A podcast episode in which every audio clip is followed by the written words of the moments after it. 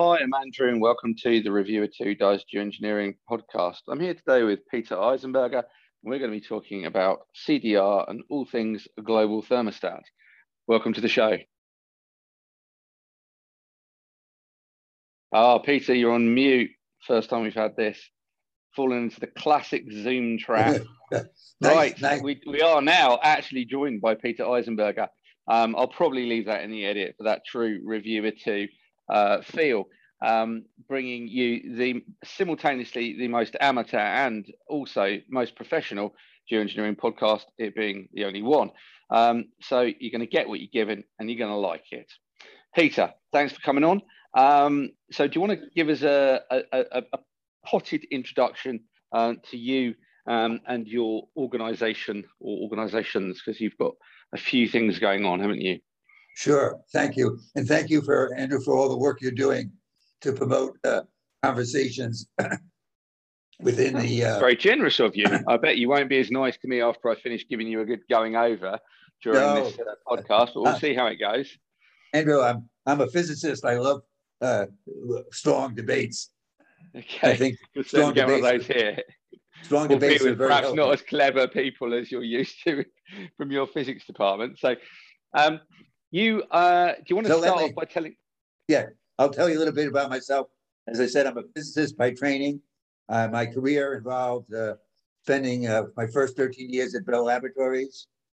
Uh, and then when we when we so thought what, what is what is Bell Labs? I mean, I, I kind of hear about these uh, mythical places of academic excellence around the US. You know, Jet Propulsion Labs, Bell Labs, Xerox PARC. I don't really know what any of them are. I mean, Bell is used to be a monopoly state telephone provider, didn't it, in the correct. 60s? But I don't, I don't think it is anymore. So that's correct. And uh, and research benefited from that monopoly. It was really a, an amazing place to be, uh, and it was really uh, uh certainly one of the high points in my uh, in my career. The so what, uh, what, what what goes on at Bell Labs? And so if it's if it's not if it's not Bell Telecoms now, then who who owns it and what does it do? No, it, it still supports AT and T. It's just changed right. in nature uh, completely. Okay. Uh, in any case, uh, uh, uh I was then. Uh, you may remember this. We thought we were running out of oil in the '80s, and I went from there to help work with Exxon that had switched from becoming an oil company, trying to become an energy company. I led their research on solar photovoltaic and I eventually became the head of their uh, sort of hundred million dollar a year effort in R and D to try to find alternative, try to find alternative fuel. Oh, we've got a dog. Excellent. We haven't had a dog on a Reviewer 2 podcast for quite some time. He's probably better qualified than I am to review your work. So anyway, um, we can still uh, carry on with him.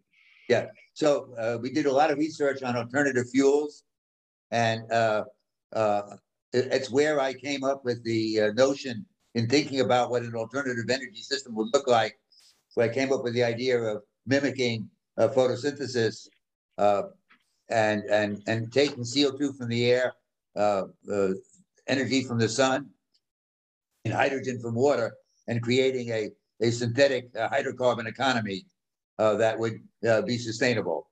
But anyway, I clear that was an idea at that time that was premature, and I went from there to Princeton University and where I was a member of the physics department. Let, we like tangents on the Reviewer 2 podcast. So let me just take you down one tangent. I, I spoke to David Keith um, about this a while ago, not on the podcast, but just uh, uh, Banff of all places, I think.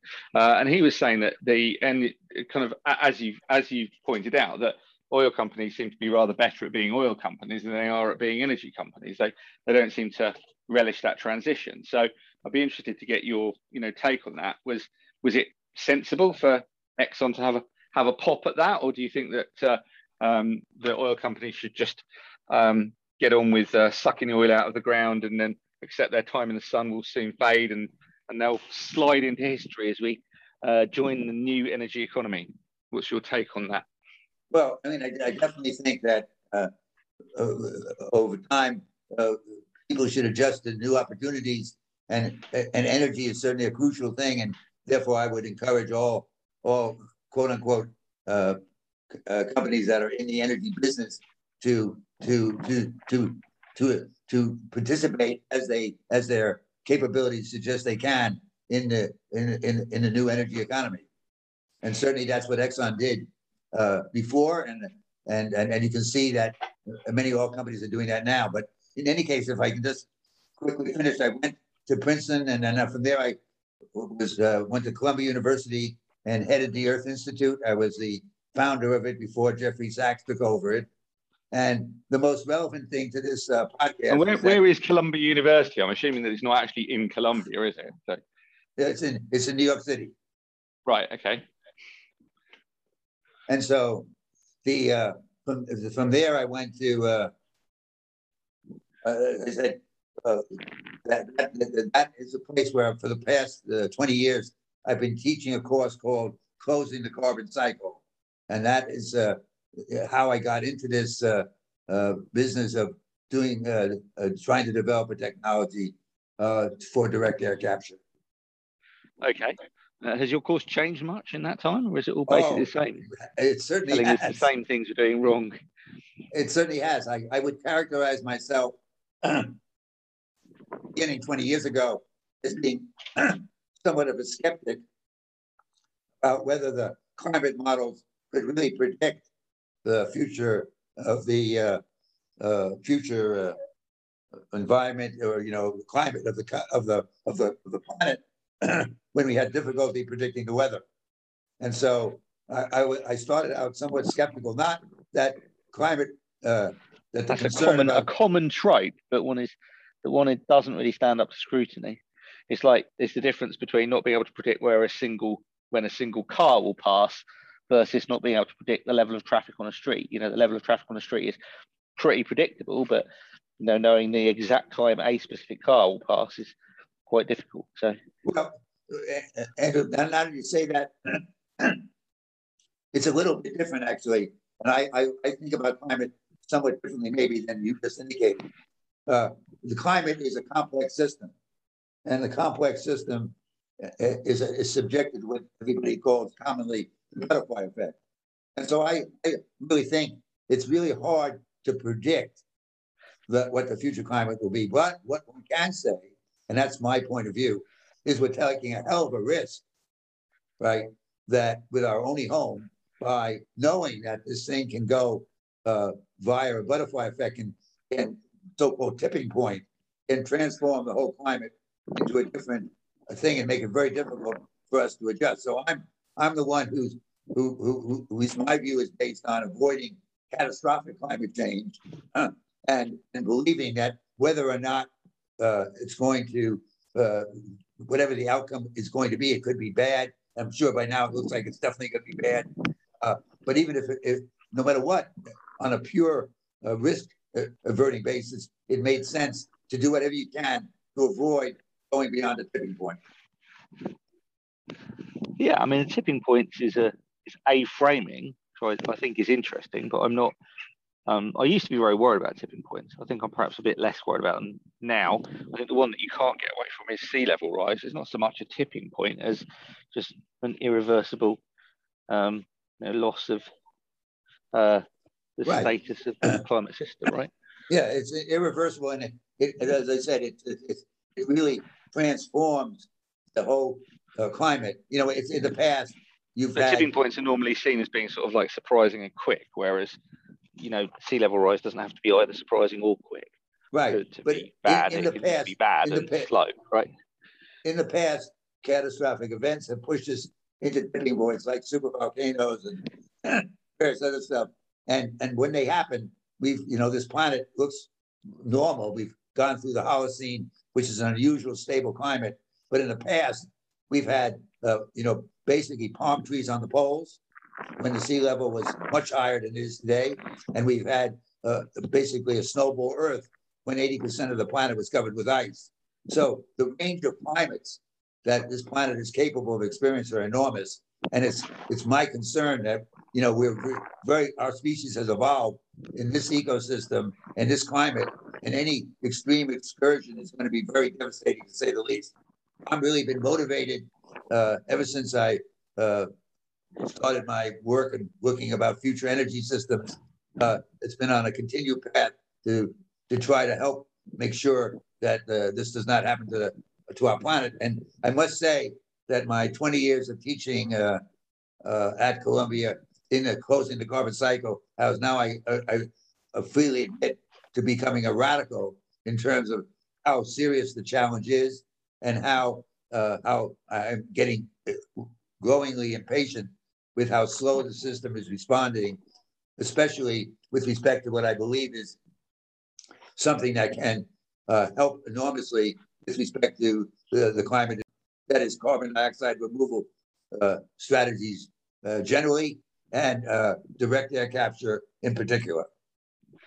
Well, I think I think your your point about the Holocene is really interesting, um, because you've you've got a situation where um, the um, uh, the you know humans have been around for two hundred thousand years, but they've only evolved a civilization, as we might understand that civilization to be during um, a period where um, humans have been in a relatively stable climate, and um, uh, if um, uh, if the climate becomes less stable, as it you know pretty clearly is becoming less stable, it'd be interesting to see whether our civilization is resistant to it. I think you know i have never been too bothered about the whole kind of human extinction idea. I don't think that that's that likely. We're pretty resilient as a species, but the idea that we can sustain a complex uh, social system and political system in the face of radical climate change, or what by human timescales has been radical, um, uh, it, you know, I think that's an open question. Uh, yeah. uh, Andrew, I, I, I, couldn't agree with you more. I, I, I think we're a very resilient species. I think extinction is a little exaggerated to say the least. But I do agree that our our our, our system is based on very stable, uh, uh, uh a, relatively stable environment. As the recent environmental extremes are demonstrating, we're not particularly good, and we're very vulnerable to uh, variations from that. And the variations we're now experiencing are relatively small to the ones that would happen if we had irreversible climate change. And so yeah, I, I, I, really, I, agree, but, but let me let me just challenge that because I, I think that, that bears um, uh, discussion. If you look at previous civilizational collapses that have happened, you know, the Mayas and things like that, you know, climate change has been a part of that in many cases. But what's those have been typically agrarian societies with relatively weak connections to you know a, a, any kind of global trade system. And uh, nowadays we have situations where you know you have kind of places like Las Vegas where you have quite sort of large and sophisticated cities that are you know far beyond what you could sustain with a conventional agrarian network because we've got a global transport and trade system that keeps these places alive and fed and watered. And I think the idea of sudden civilizational collapse or relatively sudden civilizational collapse predicated on climate change um, on a local level is, is quite difficult now um, to imagine. You know, you don't end up with a situation where people are so tied to the harvest they have in their local area, right? And so um, it's perfectly conceivable in my mind that we could have some quite radical changes and people would know, the global trading and agricultural system would um, would adapt quite readily to what would otherwise have been sort of civilization ending events. What do you what do you think of that? Well, I mean, I don't know exactly know how to respond to that, other than point out there's an interesting fact that most people may not appreciate is that our human species has uh, an unusual narrow range of DNA variations compared to other species. And the reason for that, they speculate, is that there was a, a, a catastrophic event called Mount Huber that exploded and changed the climate for many years. And wasn't that wasn't that the Toba volcano? Volcano? Is that, yes, is that, and, that but it, right? it's it's it changed the planet, and they speculate that only about ten thousand of us survived, and that's the reason yeah. for our narrow for our narrow uh, genetic, genetic theory. Yeah, for a narrow genetic variation. And so yeah, there's there's fewer there's fewer um there's less genetic variation in humans than there are in yeah. a single but, colony of mountain gorillas, which is kind of interesting.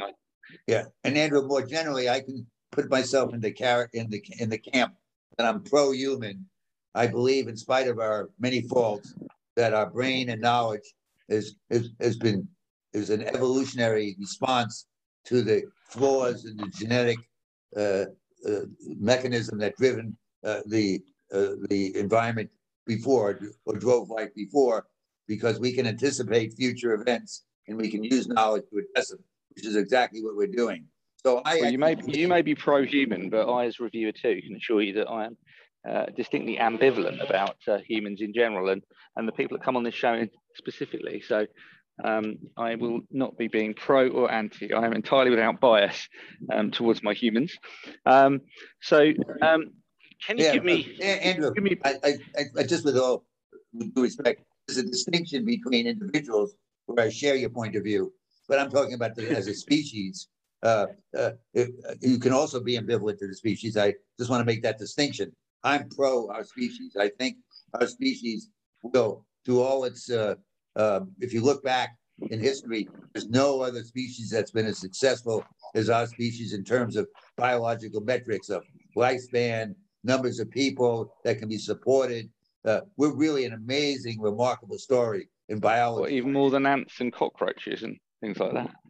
Well, in terms of our dominance, for sure. No other species. A lot, a lot of cockroaches. And so the question becomes, uh, when I joined Columbia into the Earth Institute, I, I, I developed a point of view, and I really believe this, that it's our role in the overall ecosystem of life to manage the planet and pre- preserve it to avoid all the catastrophic events that in the past have caused enormous extinctions. You know, people have this beautiful Bambi view of, of nature, right? They think that it's always been like this, as we talked about earlier. But if you look back in a geological time frame, it's an amazing sense of a series of enormous destructions yeah, isn't, that, that, isn't that called isn't that called normalcy bias? No, no. I'm just saying. I'm I'm just saying. I, I think I any, think that effect. I think that cognitive flaw is called normalcy bias, where no, people I don't know think what, that, I don't know what. I'm not afraid of having a bias as long as it's a positive bias. So what I mean is like the the, the the, the discussion that you're point that you're raising there is where people believe that the present is normal, right? And, and no, no, no, where... no. That's not my point of view, Andrew. My point of view is quite the opposite. My point of view is we're an evolving, complex system. Nature is, and that we are a a, a, a product of nature, and that we uh, fulfill a fatal flaw yeah. in genetics that we couldn't think about the future and prepare for it. We would only be dependent on the knowledge of the past.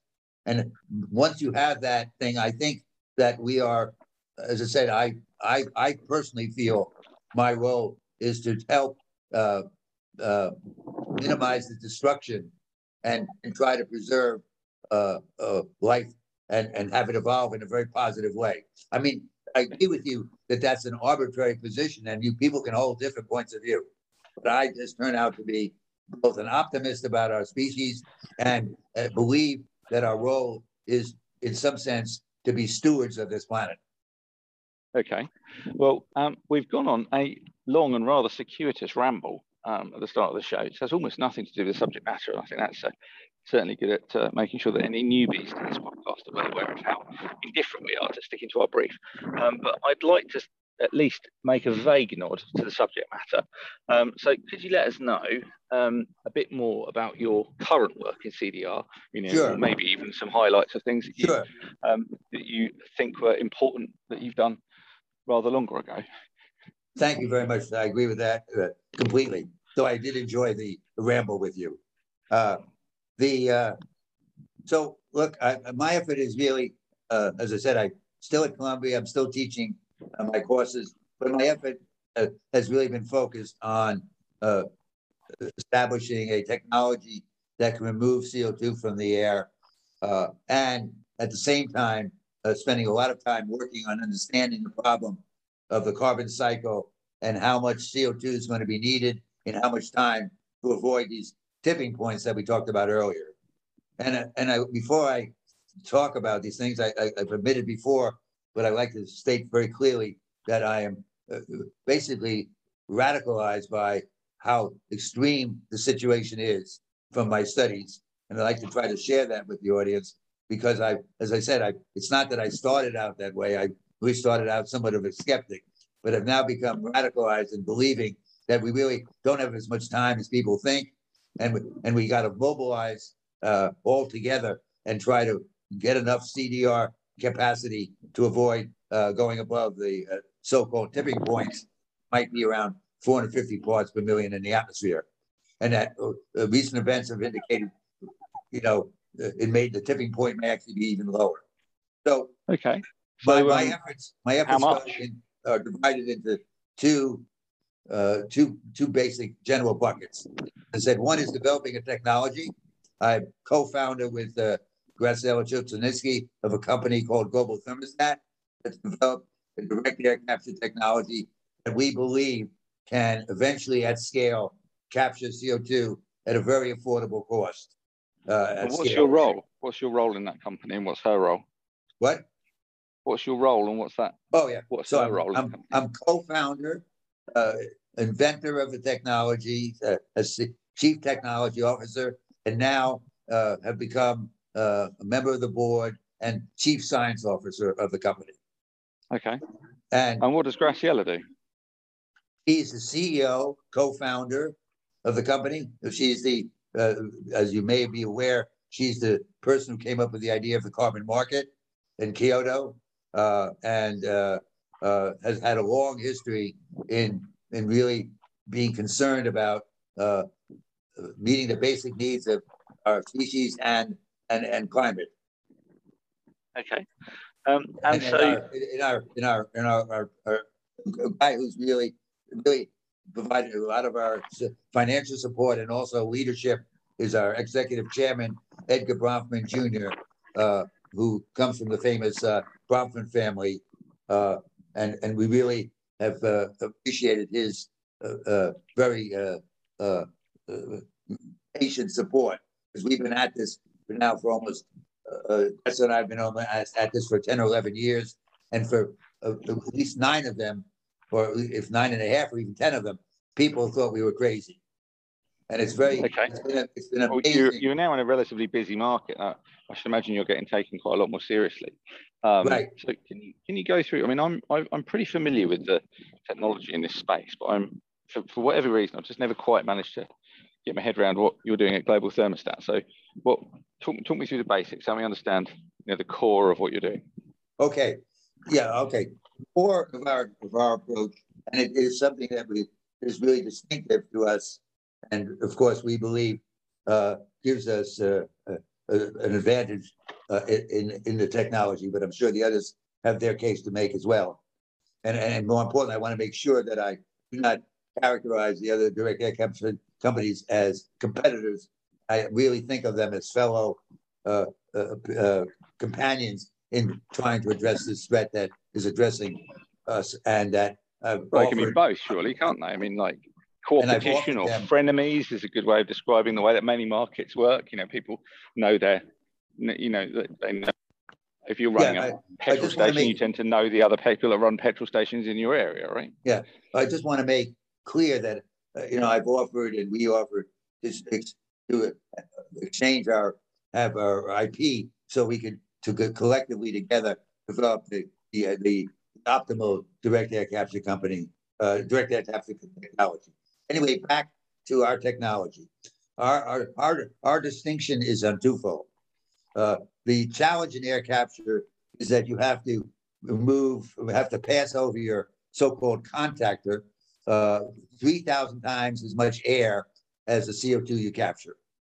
And so that the only distinction between air capture and flue gas capture is the concentration which is 250 times lower, uh, roughly. And, and, and that causes in any separation technology, there's a long history that says that the cost, the capital cost of doing something like that scales like one over the concentration. So the people that believed that worked in uh, flue gas capture uh, really thought we were nuts because they said, look, we're having trouble capturing flue gas at 50 to 60 dollars a ton. And now you want to capture something that's 250 times lower in concentration and claim you can do it for under fifty dollars a ton. So uh, yeah, that that that, simple, that, that displays us. Energy and, cost and, and, and, and I, I'm going to try to explain to you and your audience why it's not the case that that air capture has to be that much more difficult than flue gas capture. And I actually believe in the real world it may actually be easier because flue gas is so contaminated with impurities. But in any case, so the, the basic idea is goes the following. If you think about air capture, the only step that's just different in the from a carbon point of view is the first step of taking the CO2 out of the air. Once you've collected the CO2, purifying it, pressurizing it, shipping it, using it, it doesn't care whether it came from the air or from flue gas. So all the downstream steps, the costs of them are the same for flue gas as they are for air. And so one of the first logical uh, flaws in people assuming what they did is that the first step, uh, if the first step is small in cost compared to the, later steps, then the ratio of flue gas to air capture costs will go to zero as those downstream costs become uh, uh, uh, dominate. Now, so that means the only thing you have to worry about is getting the, the cost of the first step to be low. And so what I came up with in our technology was to use the same device as you have in the catalytic converter of your car, which for those who don't understand what it's composed of, is composed of a, a small channel, rectangular channels that are about a couple millimeters in opening and have about a tenth of a millimeter walls. Those devices were designed for your car because your car in, in your engine cannot. That's a, called a prismatic bed, isn't it? It, well, it's called a monolithic contact. Yeah, but isn't it called a prism? There's prismatic bed because it's the same. It's the same. It's got the same section right. all the way through. All right, and so, so from, you, from, a physics perspective, these parallel walls, and uh, they're long parallel walls, allow what is known as a distinctive flow called laminar flow. And so the, air can go in there and have very regular flow, and and, and, and laminar flow means that you only have resistance at the wall and it's only the the rigidity of the air that is causes resistance. And so what happens is the the dependence of pressure drop or resistance to flow, which is going to be the major cost of the of the uh, of the first step. You have to push so much air through. Scales like linearly with the velocity, whereas all other contact is used by uh, other technologies. Their their their resistance scales like the power of velocity to 2.2 or 2.7. And so this okay, allows... let, me, let, me just let me just sort of challenge that because I've I've often wondered about this. So the advantage of the turbulent contactors is that they stir up the air, right? And so if you're absorbing your material yeah. onto the walls, the, the, Andrew, the... Andrew, Andrew, you're right. But they've studied that that the extra contacting from turbulence compared to the extra pressure drop it creates, you don't win. Because remember, okay. you need contacting per pressure drop you have to push so much air through there that you're limited to extremely low pressure drop if you figure it out of under 200 pascals. Okay. All right. So, so, but but you're putting your finger on exactly the right issue, and this is the amazing thing. So, what we're saying here is you you you're getting the air through at low pressure drop in this laminar flow regime. So the practical consequence of that is our technology operates at five meters per second, whereas most of the other technologies operated one to one and a half meters per second input of air. Now, the magic thing, as you as you just indicated, uh, that's a very good comment. If people follow this and say, "Hey, it's great, you got low pressure drop, but your most of the air is passing through without touching the walls. How are you going to capture the CO2?" Well, it turns out that this is the magic of this: is that in these small rectangular channels, two millimeters diameter, you have a perpendicular force called diffusion. And so if you can maintain in those porous walls that every CO2 that hits the wall is picked up and immobilized, so you can maintain a zero concentration at the wall, then you can have a maximum gradient for diffusion. And it turns out, amazing, because of the small distance, anybody can calculate this, is taking the normal diffusion constant of CO2 in the air, that the so-called mass transfer of CO2 to the walls of our uh, uh, contactor are three times faster than than others. Either direct contact. That, that must only, that must only work at very small with very small channel diameters because the um, yeah the diffusion is the, the, the molecules diffuse when they sort of randomly move around, and it's a temperature-based effect as well, isn't it? So if you were using your technology in Antarctica or somewhere like that, for example, then um, it wouldn't work as well because the mean velocity of the molecules in the gas is going to be substantially lower, right?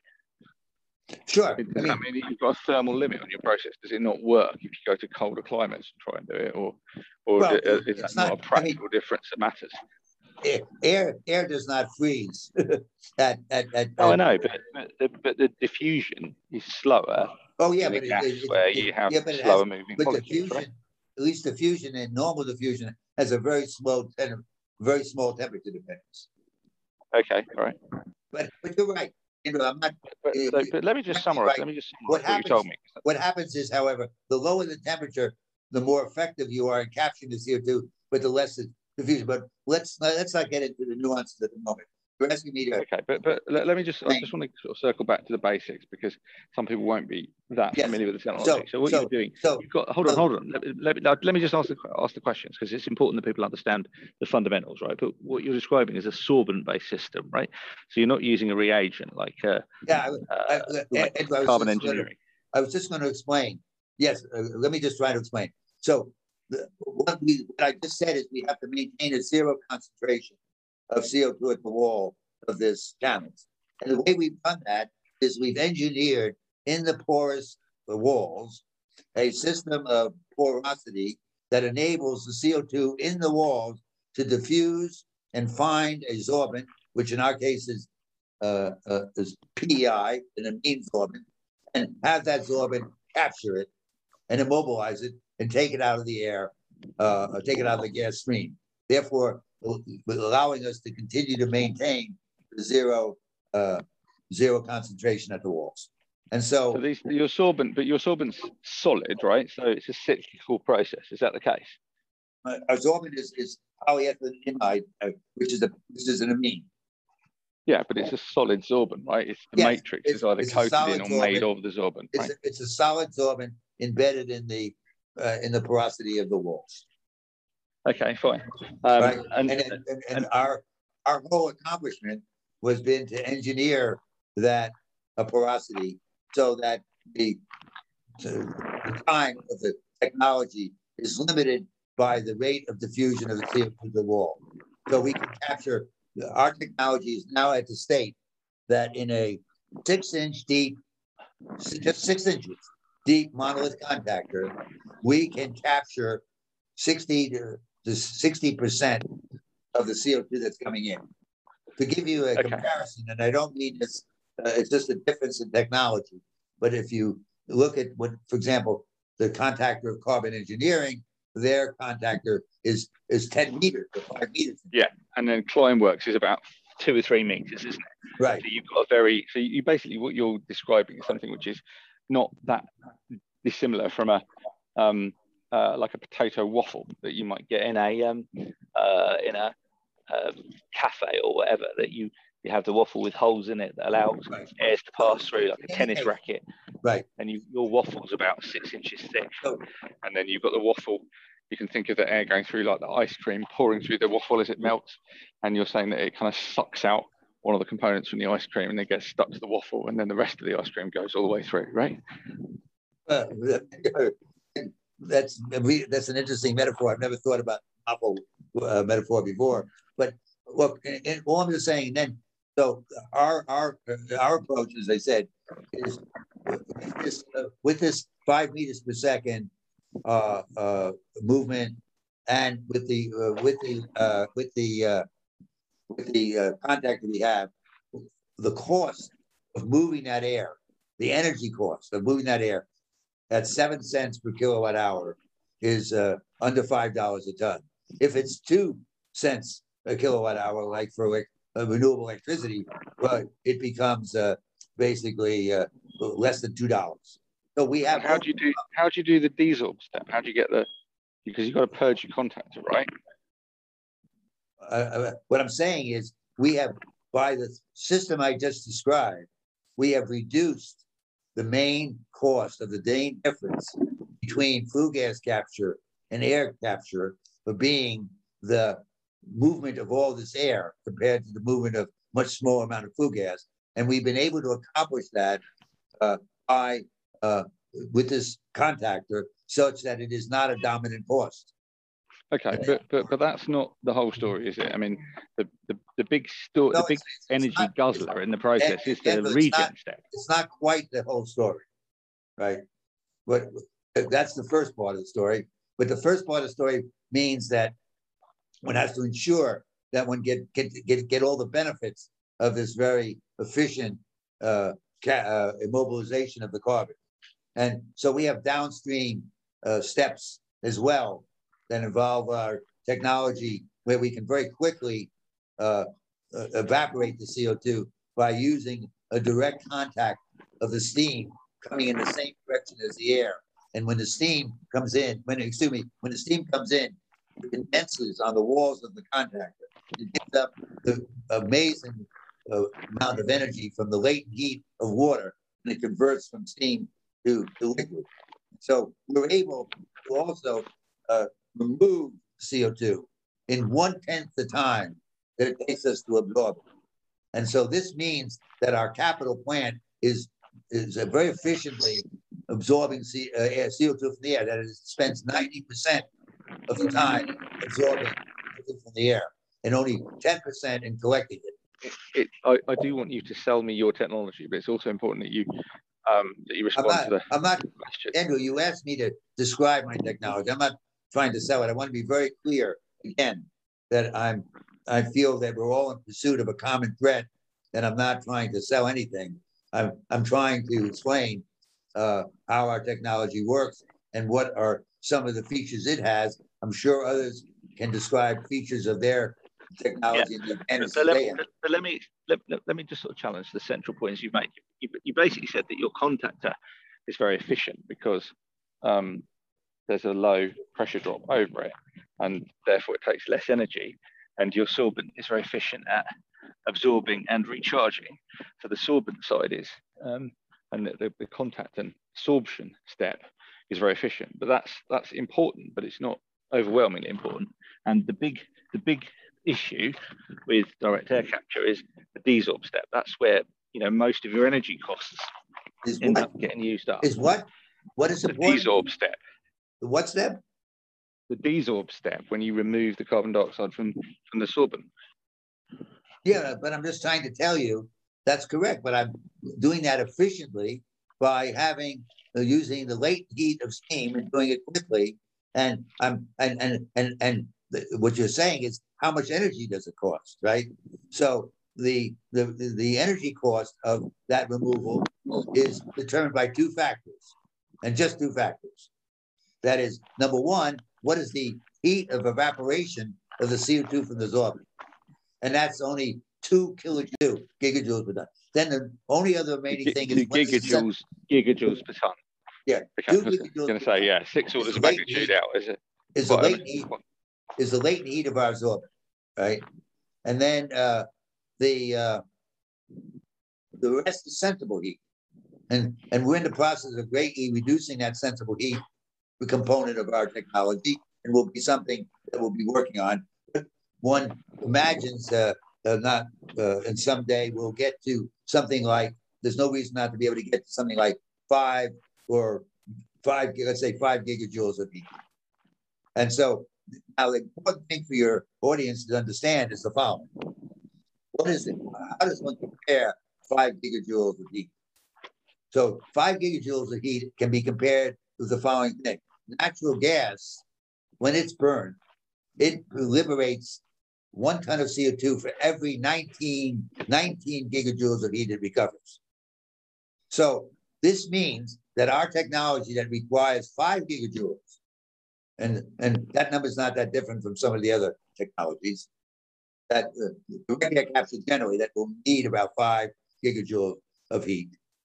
That technology means that you can burn natural gas this is this is very. We we've published something on this called negative uh, gas-fired power plants, negative carbon gas-fired power plants. So you have a you have a you have a natural gas power plant.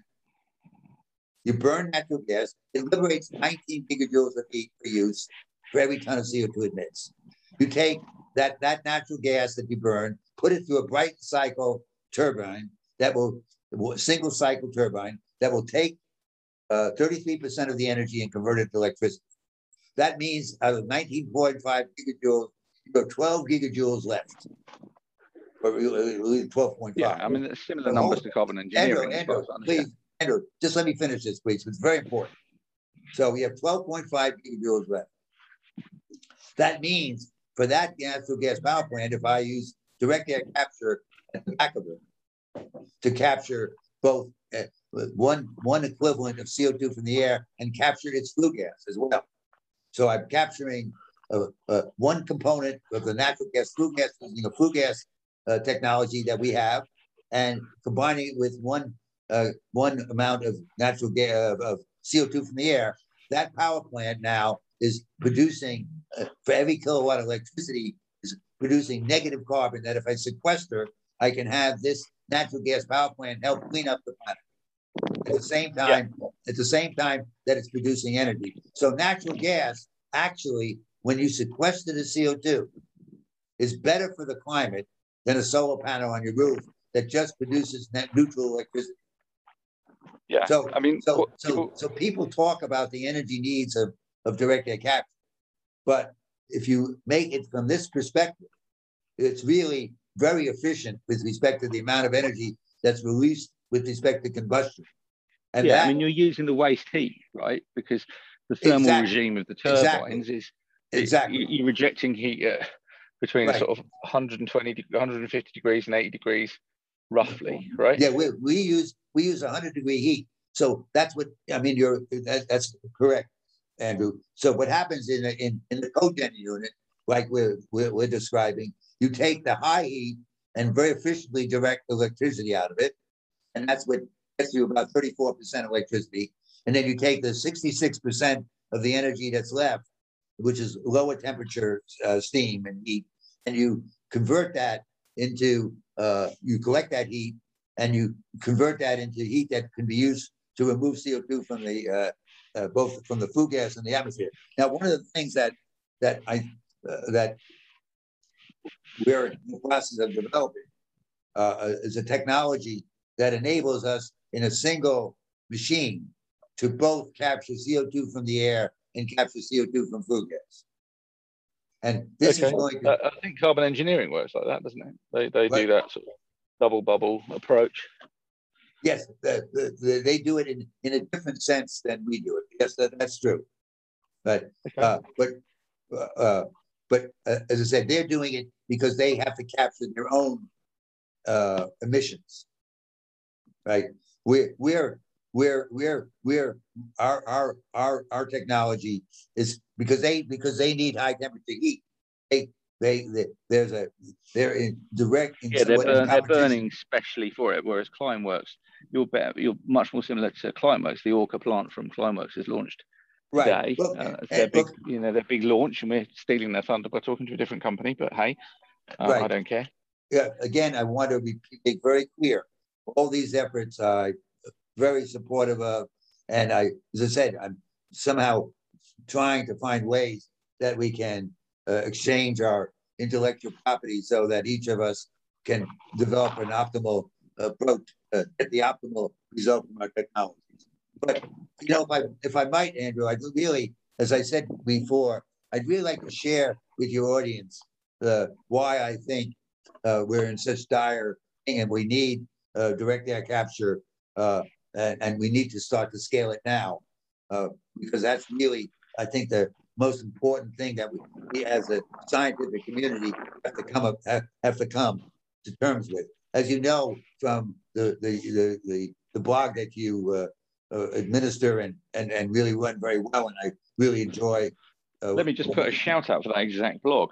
So that's the carbon dioxide removal group I think you're referring to. Now, technically, I don't actually administer it, but uh, I do um, uh, have a small whip round every month and uh, pay a virtual assistant to uh, go and round up the latest news stories. And I help them a bit with that. And the end result is that we like to think we cover almost all of the uh, you know tweets and stories and uh, news and papers that come out on the subject. Obviously, we'll always miss something, but uh, we do try to be pretty comprehensive and pretty rapid as well. So if people want to keep abreast of the news on the subject, Carbon Dioxide Removal Google Group and its sister group, which I do run, um, which is the Geoengineering Google Group, Yeah, um, is a great way of keeping on top Yeah. of that. I, I always, I, I, I- I recognize that Greg Rau runs the other one and you run this one. Uh, but I was generally saying, I think that these are great platforms for stimulating discussion and dialogue.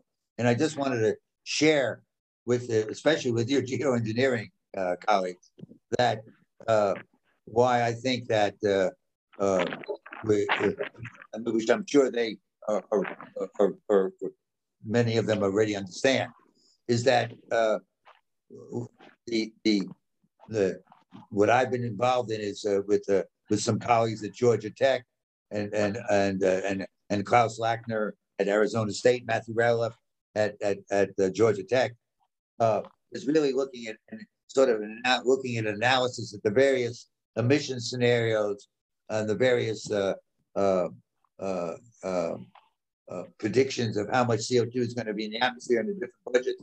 And really, I mean, looking which as a result of just looking at that, and, and, and we actually held a workshop uh, summit called uh, DAC Mobilization, which the readers can look up and, and refer to, where we really have a lot of this information that we generated. But in general, we've come to the conclusion if we don't start now and double our DAC capacity every year almost, uh, which is an unprecedented level, we're not going to be able to avoid going above the tipping point. And and and and and and and, and therefore, it really is important that we find a way to get into that uh, mobilization stage as soon as possible.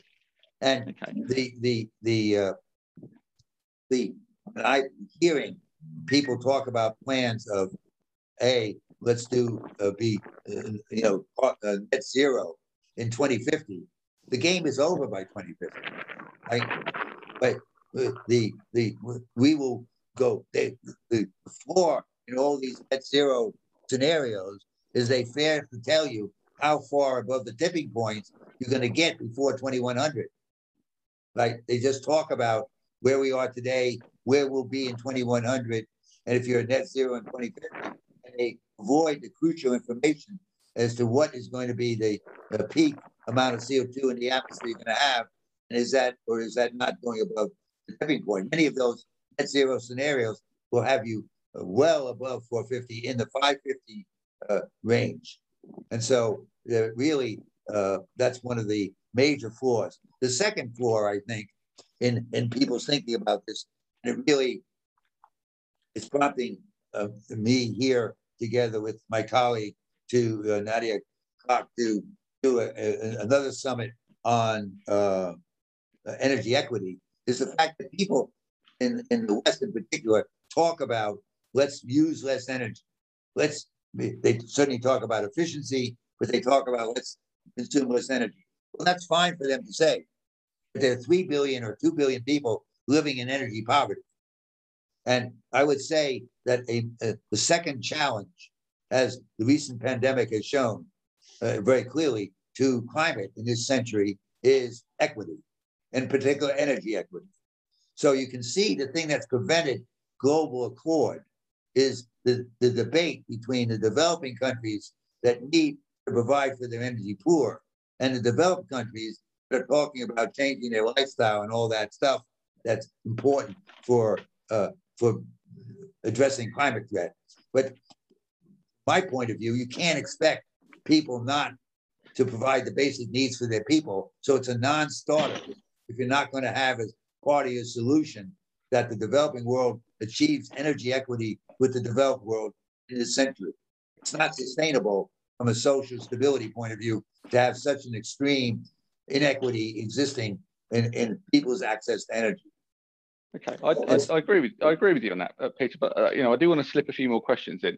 Um, so there, are, I'm, I'm, sure there's a few things that the re uh, readers, I always call them readers, uh, very annoying, but never mind.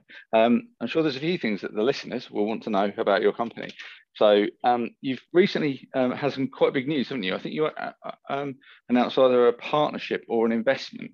Um, so what what was the story with that? Because for for quite a long time global thermostat was seen as perhaps being the kind of poor cousin of the climate and um, of, the, of the carbon dioxide removal world. And Climeworks and um, carbon engineering had had rather more success at getting corporate partnerships and stuff like that.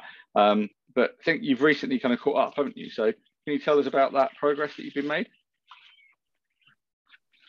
Okay, I'm not sure why you are interested in the progress of our company as opposed to the, the fate of our planet. Well, I mean, I, I am um, interested in the state of the planet, but at the end of the day, you no, are um, a co-founder of the company, and I think people I are going to want to learn about the company. I, I, was just in the middle of completing the story about the fate of our planet, and I'd be happy if I could just complete it for a second. I'll be glad to go to talk about our company again. So, uh, just to finish the story, so the the the, the just uh, so I, I think any solution that doesn't address the uh, energy equity problem is a non-starter. It will not happen politically. It doesn't make sense anyway. Matter of fact, in the new summit that we're holding, and I encourage your viewers to look to find a way they can join join us uh, uh, in uh, in October uh, when it's uh, going to be held. we are really come up with a, a lot of experts and made the sort of very interesting observation that instead of energy equity being a, a nice to add on to uh, or to think about to address climate change. If you make it the important objective to achieve you actually facilitate and you create a nice positive uh, feedback between meeting the energy needs of the poor and addressing the threat of climate change. And so i just wanted to introduce that yeah, no, I, new concept I, I get that point and i don't disagree with it. And the reason i didn't interrupt you then was because you didn't really say anything I didn't agree with. So I'll just let you um, cover the subject. But let's circle back if we can to uh, hear sure. about you know you and your company because I think that's what you know people are very familiar with the wider landscape, but they're not so familiar with you and your company. So um, if I could just ask you to address the point that I made a moment ago of the yeah. progress so, that your company's so, made. And, you seem to have caught Andrew, up rather recently. Yeah. I, I, I got your question. So uh, there's several several answers to that. First of all, I spent and we spent uh, the first five or six or seven years a lot of effort trying to convince others that direct air capture technology was relevant. Eventually, I had enough experiences of, of knowing how difficult it was to convince people of an improbable idea that we decided to stop really having a, really what I'll call public relations effort and just go and do the technology. And so we've been hunkered down and and and really focused on, and we've had many partnerships with with which don't get announced with with uh, with companies uh, like BASF, Corning, and Siemens, and and and and and all, all lots of other. So these partnerships, what are they? Are these to provide CO two for processes, or are they just no, development they're, partnerships? They're, they, they, they're they they're working with us to help either develop our absorbents, help develop our contactor. Okay, help, so they're, suppl- they're supplier partnerships as opposed to customers. I'm more interested in terms of the you know the customers and the engagement that you've had from them. Uh, but, and but Andrew, so, Andrew, with all due respect, the customers are is the planet from our point of view. Our company is not dedicated to customers. It's dedicated and determined to address the threat of climate change. And well, someone's believe, got to pay you, right? So you know where no, no, no, where, is, where is your initial money coming from? I mean, like if you look at um, client carbon engineering, for example, um, they've got um, uh, uh, a, a, plant which is being set up, um, Pale Blue Dot, um, and um, in partnership, and they've taken investment from Occidental. So that's their sort of commercial stack at the moment, yeah. at least for their most recent yeah. plant. I'd just like to hear more about you know the comparable developments in terms of investment and um, commercialization that you've had on your technology? Because well, I'm sure so, people are really interested to hear. Yeah, Andrew, first of all, okay, I understand that. And um, let me try to be direct. So on the investment side, till now, we have taken zero investment from institutional investors or companies. We have taken, I mean, we have one little company, but that's not it. We've done it mostly through private investors. So we're, we, we, we're concerned about the influence that ownership of our company by uh, by corporate entities would play on it. So we've tried to avoid that. So that's number one. So we've we've we've had many investors of name brand people, lots of uh, people have invested in us, but it's private investors and not and not institutional investors. Number one. Number two, we we have we have, we have focused on, as I said, development, joint development agreements, because we're focused on this is a very distinctive feature of us. We are not focused on getting something to work as soon as possible. We're focused on getting a technology that can address the threat of climate change. And so we're talking and focused our efforts. You know, I had, we had, our company had in 2010 or 2012, actually, had operating at the Stanford Research Institute a, version of a technology that could function at the same cost level as, for example, Climeworks is claiming today. But I decided not to stick with that technology. And instead, because I understood some of the limitations and where how it can be made better. And so, and what, what was that technology? That technology involved a, a, a single bed moving from absorption to regeneration, up and okay, down. Yeah, like I've, I've, I've, I've explored the a moving bed concept when I went to see uh, Climeworks. I was uh, kind of imagining that they could split their uh, pack bed contactors into something a little bit like um, uh, the uh, a, re- a, revolver, you know, a yeah. revolver pistol, well, right? So, and so, so you got we we have we have made that transition uh, many years ago, and so our machine now has one regeneration bed servicing ten contacted modules. And and does the does the material move around, or is it a yeah? It, it, moves process? around in, in like a if you like a merry-go-round, right? Okay. And you have one so stationary. Like kind of you have a stationary gun, basically. You have a stationary regeneration box, and it regenerates the CO2 in 90 seconds, and it takes 900 seconds for our CO2 at five meters per second to build up and get full. Okay. So, so it's only it's 90% of the time in the air and only 10% of the time regenerating. Okay. So in any case, back to the partnerships. So we've developed joint development agreements uh, with people that uh, want to help scale our technology. Uh, one that's been in the news quite a bit is, of course, our, our partnership with Exxon, where they have, uh, you know, been very helpful and provided their expertise in scaling. Uh, uh, and working with them has been really very positive. What's what's Exxon's motivation for that? Because I mean, a lot of people would kind of, uh, you know, even people who aren't that negative about um, uh, oil companies in general, they might sort of argue that they're supplying a product that's by available, you know, to the public by popular demand.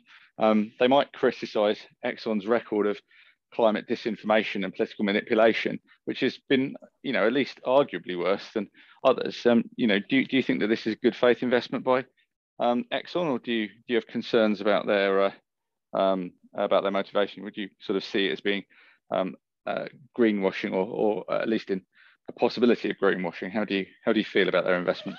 Uh, so let me be clear.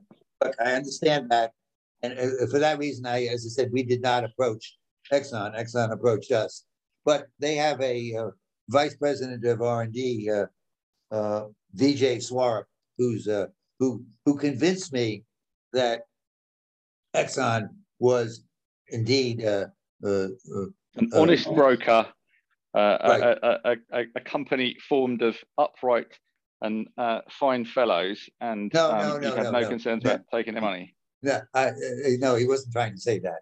He was just trying to say is that they understood that there was a threat and a need for change, and therefore their their their well, like, yeah, I understand they understand they have, there's a threat, but the, the question I've got is that you know if you if you take a company, um, you know, for all of their sins, that other oil majors have not been you know associated with quite the same level of disinformation as Exxon has, at least to my own knowledge. Now, you know, you could accuse well, BP uh, of greenwashing, but Andrew, I don't want to be an apologist for Exxon here, but, but let me just tell you something. Well, aren't uh, they perhaps paying you to be an apologist for them? I mean, is, isn't that what they're perhaps doing by funding the company? Is is no, trying to launder look, their reputation? Look, I'm as you can tell, I'm as aggressive as you are in terms of my interactions. So I'm not the person that you want to get close and cuddly to. Uh, and so I'm just telling you my own. You can you can make whatever assessment you want, but I'm very critical of the of of everything that I do. And so I'm just telling you that tell you several things. Number one, I worked at uh, at Exxon back in the 80s, and when this thought of disinformation occurred, and I didn't have the faintest idea about climate change. Right? And a matter of fact, uh, it worked then. Know, but their programs worked. I mean, Exxon ExxonMobil had, um, you know, really advanced climate change um, science um, uh, no, program no, uh, back in I think the 70s, right? But let, let me let me just explain. Let me just explain my concern, right? And I'm not, you know, this isn't me having a go at you, but what I'm trying to understand here is that, that, that, is, that there is at least a risk, is there not, that you've got a, com- a company here which has in, um, invested or formed a partnership with your no, firm. But, but, but, but, but, Andrew, there's no I risk because as opposed. Well, hold on, hold on. Let, let, it's no, really, really on. important I'm able to. Hold on, hold on. Andrew. Please, please, please. please. I, it's really important I get my questions across. And I, you know, I don't feel in, in, in many cases I've just let you um, kind of follow your own track and, and I've, I've stepped back here. But um, uh, in, in more than I have in most other interviews. But you know, I, I, do insist that you address this point. My concern is that by partnering up with Exxon, that you are perhaps, at least in the view of some people, not necessarily my own personal view, but it's only fair to put the question to you, that you are perhaps allowing yourself and your company um, to be used as a way of Exxon um, laundering um, and improving what is a very bad reputation amongst um, uh, the climate community. Uh, in my view, perhaps quite rightly, um, and um, they are attempting to improve their reputation. But it's not clear to me necessarily that this is sign of a, a wholesale and deep change in the organisation. And so it could at least be argued, and this is the question I would like you to address, as to whether what you're doing with Exxon is part of a reputation laundering process for them, or whether it's part of an honest transformation of the company. What's your view on that? So let me, let me address two things directly. Number one, uh, they're not investing in us, right? As opposed to other air capture companies that have taken investment. We're not investing in us, so they're not affecting our, our program at all, number one. Number two, they have Exxon as a, it has the highest reputation technically compared to all the other oil companies. Everybody will tell you at the standard. They invest the most in R&D compared to other people. And so I, and I work there and I understand the excellence of the people they have there. So we're getting very excellent support, very excellent input. So we're, as a company, benefiting from their excellence. They have a team of about 10 internal people working with us, all kinds of mechanical, chemical engineering expertise, and they are they are helping us develop our technology. Now, why they are doing it, what is going on in their board, right? Whether they are sincere or greenwashing, I can't read their minds, right? But they are making a real commitment of resources that is having a real positive impact without in any way influencing what our company does. So, the, okay. Well, I'm so, glad that you've taken the time to answer that question. There's another important point that I'd like to put to you. Um, I've seen some extremely negative press um, on the internal management of your organization, uh, not specifically about you, but there was a very, very critical article about Graciela. Now, she's not somebody that I've, as I recall, spoken to. I don't have any strong personal opinions about her from knowing of her work. Um, I've only kind of heard secondhand through the media about her management skills and style. But more so than anybody else in this field that I'm aware of, there has been um, you know, very frank and forthright criticism in the media about how she has conducted herself running the company. Now, I assume that you're aware of some of that press, and uh, I, you know, I, I, don't have a view as to whether that's correct or not. I've, you know, I've, I've done no, I've made no effort to, you know, to research that and to verify the stories. But it, how, how do you, how do you feel about that press? You know, do you feel that it's an accurate portrayal of the company? Do you think it's just um, uh, dirt digging journalism. You know, what's your what's your perspective on on the very negative press that has at times um, uh, touched on your company's activity? Well, look, it's what I will say the following is that uh, uh, uh the the press, as you know, uh, in that article were quoted maybe one or two uh, employees who had left this company and left it on on various Uh, terms, and so uh, that's number one. The sources for their uh, their the the, the the point that you're focusing on really is one or two employees. Number two is I've worked in industry uh, for many years, and I've read the biographies of Steve Jobs and and of and of all these leaders who are really ahead of their time, and and they're not fun to work with. They're driven people who are who are driven to have an outcome, and, and they drive their people very hard. So if you just read the biographies of all these people, they're they're impossible to work but they get the job done. And so number two, so that's number two. And so Graciela certainly is fits into the category of her life being something that she's ahead of her time, not to mention, you know, being a woman in a man's world. And so uh, there's there there there is certainly something in her drive that would cause people to have the kind of reaction that one would have. As I said, if you wrote an, an inside story of what it's like to work with Elon Musk. I'm sure you could come up with similar stories. You've seen it through the, enormous amount of variation in the C-suite in Tesla over the years. So, uh, you know, technology is a human enterprise. It has uh, all kinds of people in it, and that, and so, so I guess the bottom line, I, my response is the following: It's a combination of uh, relentless style of trying to uh, uh, uh, achieve something and uh, the distortions in perspective that journalism creates. But you have confidence, do you, in her ability to be a you know a reliable and stable and um, uh, uh, an appropriate manager making appropriate management decisions as the company grows? Well, uh, uh, let me answer this as a, straightforward in the following way.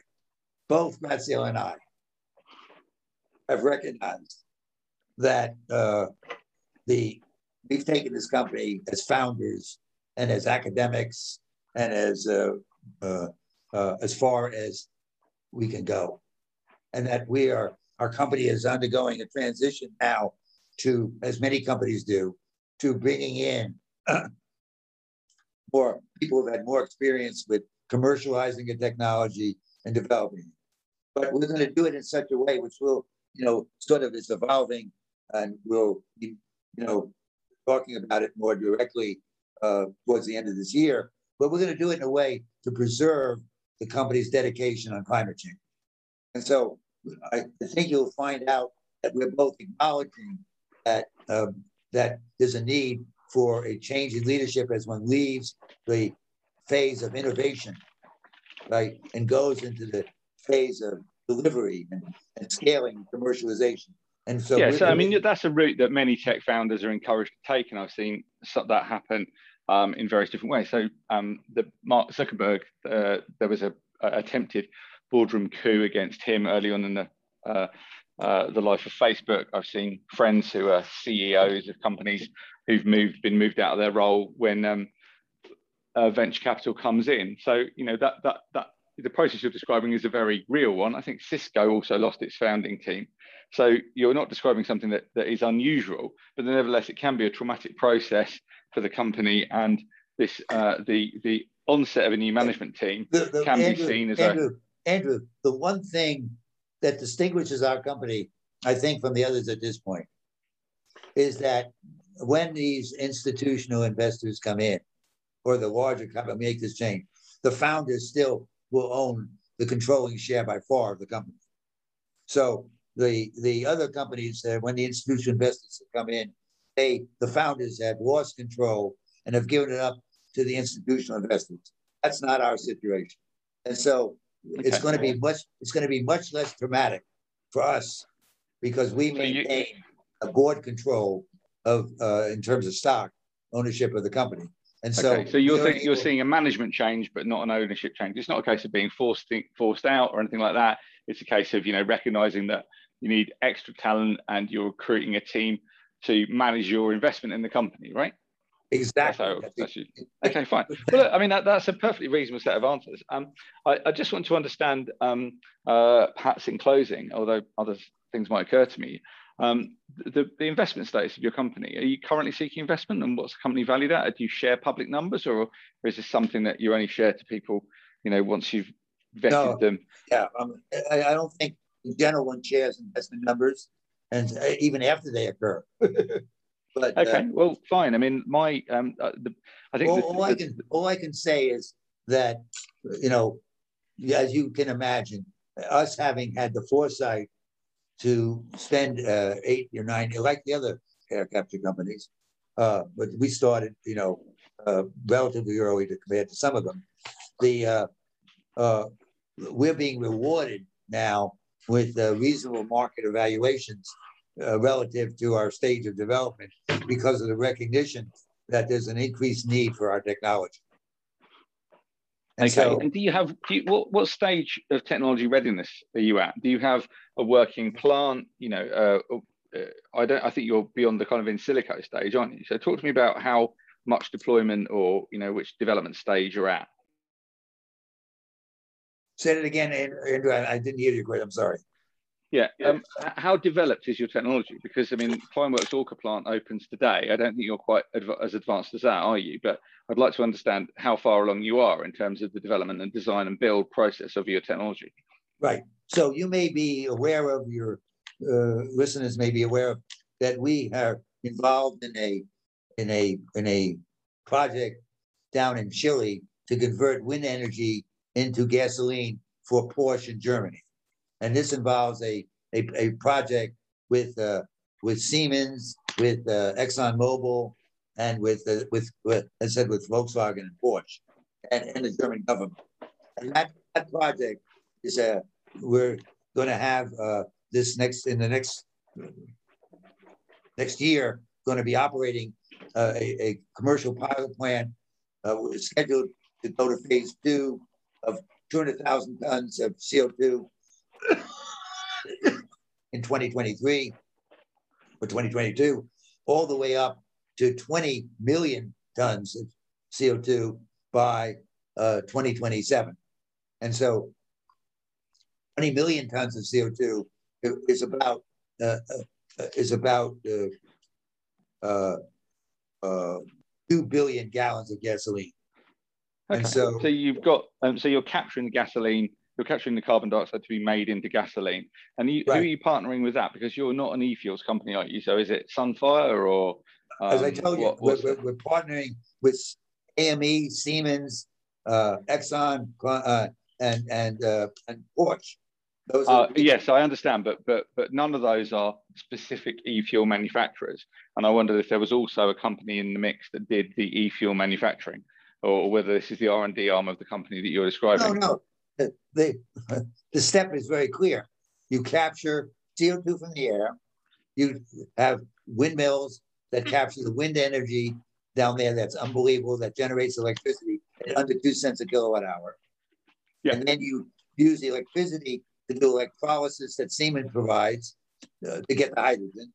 Then you take a uh, a uh, a catalyst that converts CO2 and hydrogen directly into methanol. That's a well-established catalyst, the US provided by a US firm. And then you take the methanol and use the, the Exxon methanol to gasoline uh, to create uh, a well-established process to produce gasoline. And then Is you ship the gasoline. Is that Germany. is that Fischer Tropsch or is that MTG? I can't remember the name of that process. It's, it's MTG. Right. Okay. Fine. Okay. Well, that's. I mean, it's useful to sort of see how this all fits together in the round. Um, Right. I think um, Then- I, you've given we- us a. we, we have we have a, a series of other people that we are uh, have uh, are having discussions with.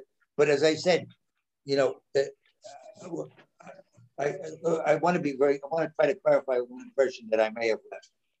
Uh, that may be misguided. Uh, we believe that uh, that there is, as I said, this renewable energy and materials economy, where you take CO2 from the air and hydrogen from water and the sun, and you make all sorts of hydrocarbon products, carbon fiber, plastics, polymers, uh, you name it, cement, concrete. That there's a whole industrial aspect of it. So we are, in that sense, uh, uh, uh commercially focused. But our really primary objective is that that's that's a that's a means to an end. The end is climate change protection, and I can't stress enough that that's what our firm is, and and its founders are dedicated to. That's that's determined our fundraising strategy. Why we have till now uh, stayed with individuals. Why we've had relationships with companies like Exxon that cannot have any influence on what we do or don't do. Uh, they have no say in what we do or don't do. And we've tried to be able, and, and why in this transition, we're going to uh, be ensure that we can focus, continue our focus on climate change. Okay, so, well, that's um, a, a, nice summary of what your passion is and what your company does. Um, so it's a, a, good note to end on. Um, is there anything that you feel that we haven't covered, or, or, or do, you, do you think that's a relatively good um, segue around the issues relevant to your um, your company at the moment? You know, this this time that we're in, um, is this is it have we covered what's relevant, what's important, what's happening for you? Well, look, uh, as I said, uh, uh, I think we may have covered the company, uh, and, uh, uh, and your questions were very helpful in doing that fairly effectively. I would just like to, again, to use the, this, this forum to restate again that I think we're, as a industry and as a country and as a world, at a point where uh, instead of debating uh, the various uh, choices we have of how to address the threat we face, we need a much more hard process of like they did in the Manhattan Project when they decided which of the technologies to use, or in the Apollo program when you had to try to go to the moon. We need something that's more focused, more uh, systematic to identify uh, the CDR techniques that are going to be able to scale in the time necessary to address the climate change. And we have to do that particularly within the DAC industry to try to get behind the direct air capture technology that, and, and, and that will be able to scale the best and provide the best uh, offering. It doesn't have to be one, but it has to be, we have to do some internal assessments, each of us, and stop trying to advocate each of us our own preferred solution and commit ourselves to a much more rigorous process of of, of, of evaluation and accept the judgments in the name that we're all facing a threat. We all have to cooperate to address it. And I understand that that is so so controversial. Uh, I mean, not so controversial, so difficult for us to do. Let me give you an example, several examples of how our incorrect view, and this is very relevant to your, your geoengineering blog at some level, because uh, in the following sense, they, as I said, our analysis shows we have to mobilize now, really mobilize like the way we did to build ships in World War II, or got Ford to build tanks instead of automobiles, or Exxon to make rubber. We need that sort of action now. And, and, and so, well, I and, and, don't disagree with you on that, um, but I do think that we need to um, draw to a close. So thank you very much for coming on. Um, I'm going to hold fire on rejecting your technology uh, for now.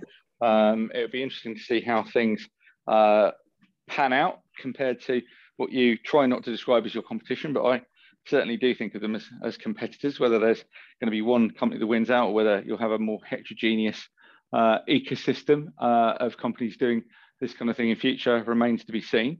Um, so I will um, hopefully be able to give you a more conclusive rejection rather than this uh, very tentative one um, uh, in due course.